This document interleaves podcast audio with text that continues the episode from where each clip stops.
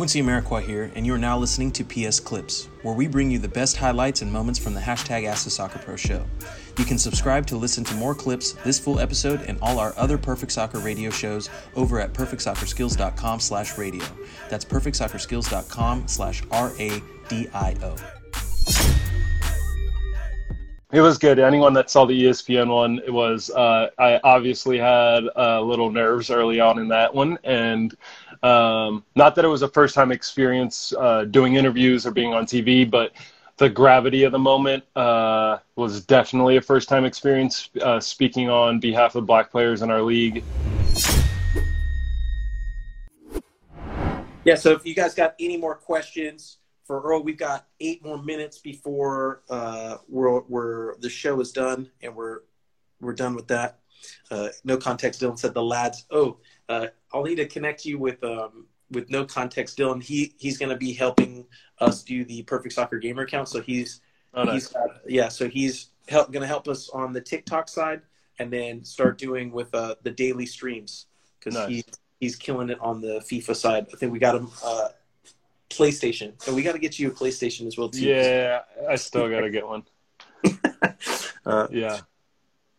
Uh, okay, so no, I love that. And then I I always end up being selfish because I'm just asking you questions for myself, but I'm thinking about like where everybody's at and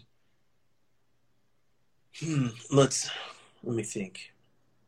Okay, well, so first, more or more importantly, congratulations, you made it onto CNN, bro. I know you were supposed to be playing today. Your game was moved to Sunday because the team you were playing delayed their arrival to Orlando because of COVID.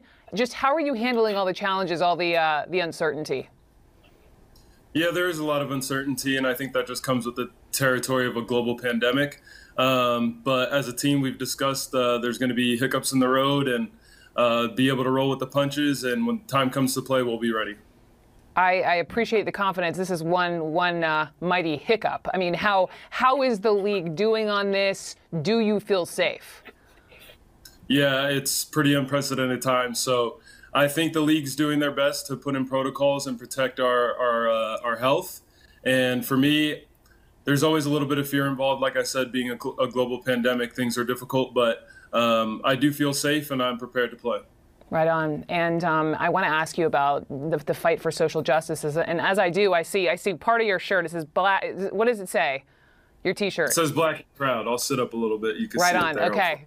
Thank you. I got it. I see it. And um, here you are. You know, you're on the front lines as a, as a founding member of Black Players for Change. You and the players made quite a statement before the opening game of this MLS tournament. Just talk to me about that. Why did you do it? And what is the message you want to send? Yeah, so I think it was important for us uh, to use our vehicle through soccer, to use our platform uh, to make a statement in, in, support of the Black Lives Matter movement. Um, and the point of it for us was was to continue the fight for social justice and uh, racial equality, um, and to be able to use our platform in the manner we did, um, with to organize over 170 uh, Black players in a short period of time, along with organizing uh, our group as a whole and, and uh, creating our organization uh, it was cool to see that come to fruition. We saw the coach of Montreal, Thierry Henry, a soccer legend from France. Here he is taking a knee for eight minutes, 46 seconds at the start of his game yesterday. What did you think of that? Uh, that was really powerful for me. So obviously he's from France and um, he has had experiences here in America since he came over as a player and now as a coach. Um, and he's gotten to share some of those things with our organization as well. And I think he's been exposed to the black experience in America, and for him to understand what it is that we go through and, and to participate in the in some type of protest and acknowledgement, I think is a very uh, powerful uh, statement from someone with such a, a global reach. we're, just, we're just talking about like yeah, soccer training and all this, but unless like, I think I think everyone will be mad at me if I'm not asking you like, what was it like to be on CNN? How was that? Uh, how was that process? What was that experience like? In um, what What are you excited about here moving forward with the Black Players for Change organization? Yeah, um, I would say first you're shorting me because I was on ESPN too. Uh, yo, facts.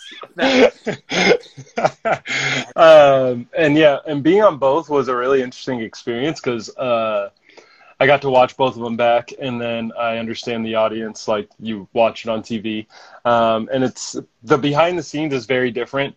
Uh, I think in general, but especially during like COVID. So uh, for ESPN, we were always like in a media hub where uh, we were social distanced, and uh, so what you see on TV on the ESPN was uh, was four uh, squares, and it was Justin Morrow in one, Ray Gaddis in another.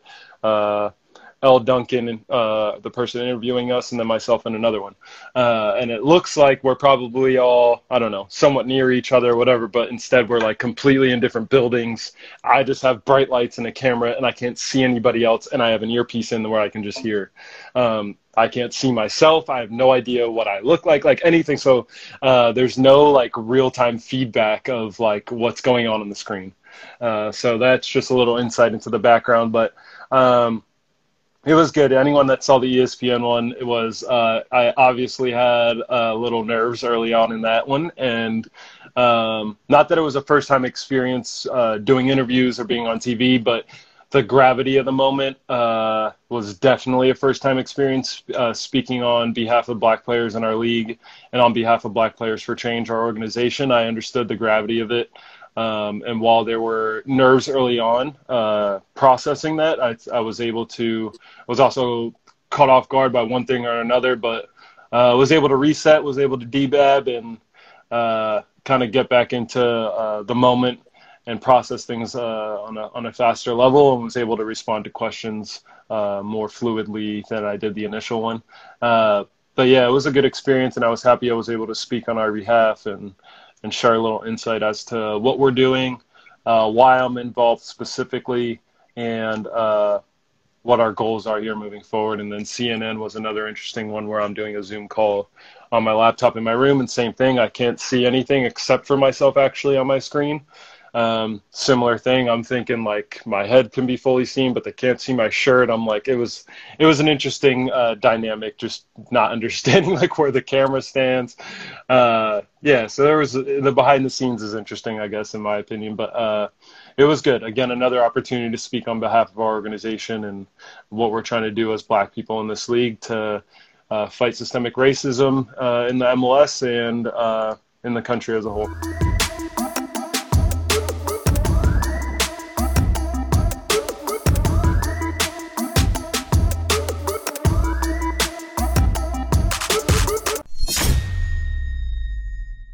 Quincy Amarikwa here, and thanks again for listening.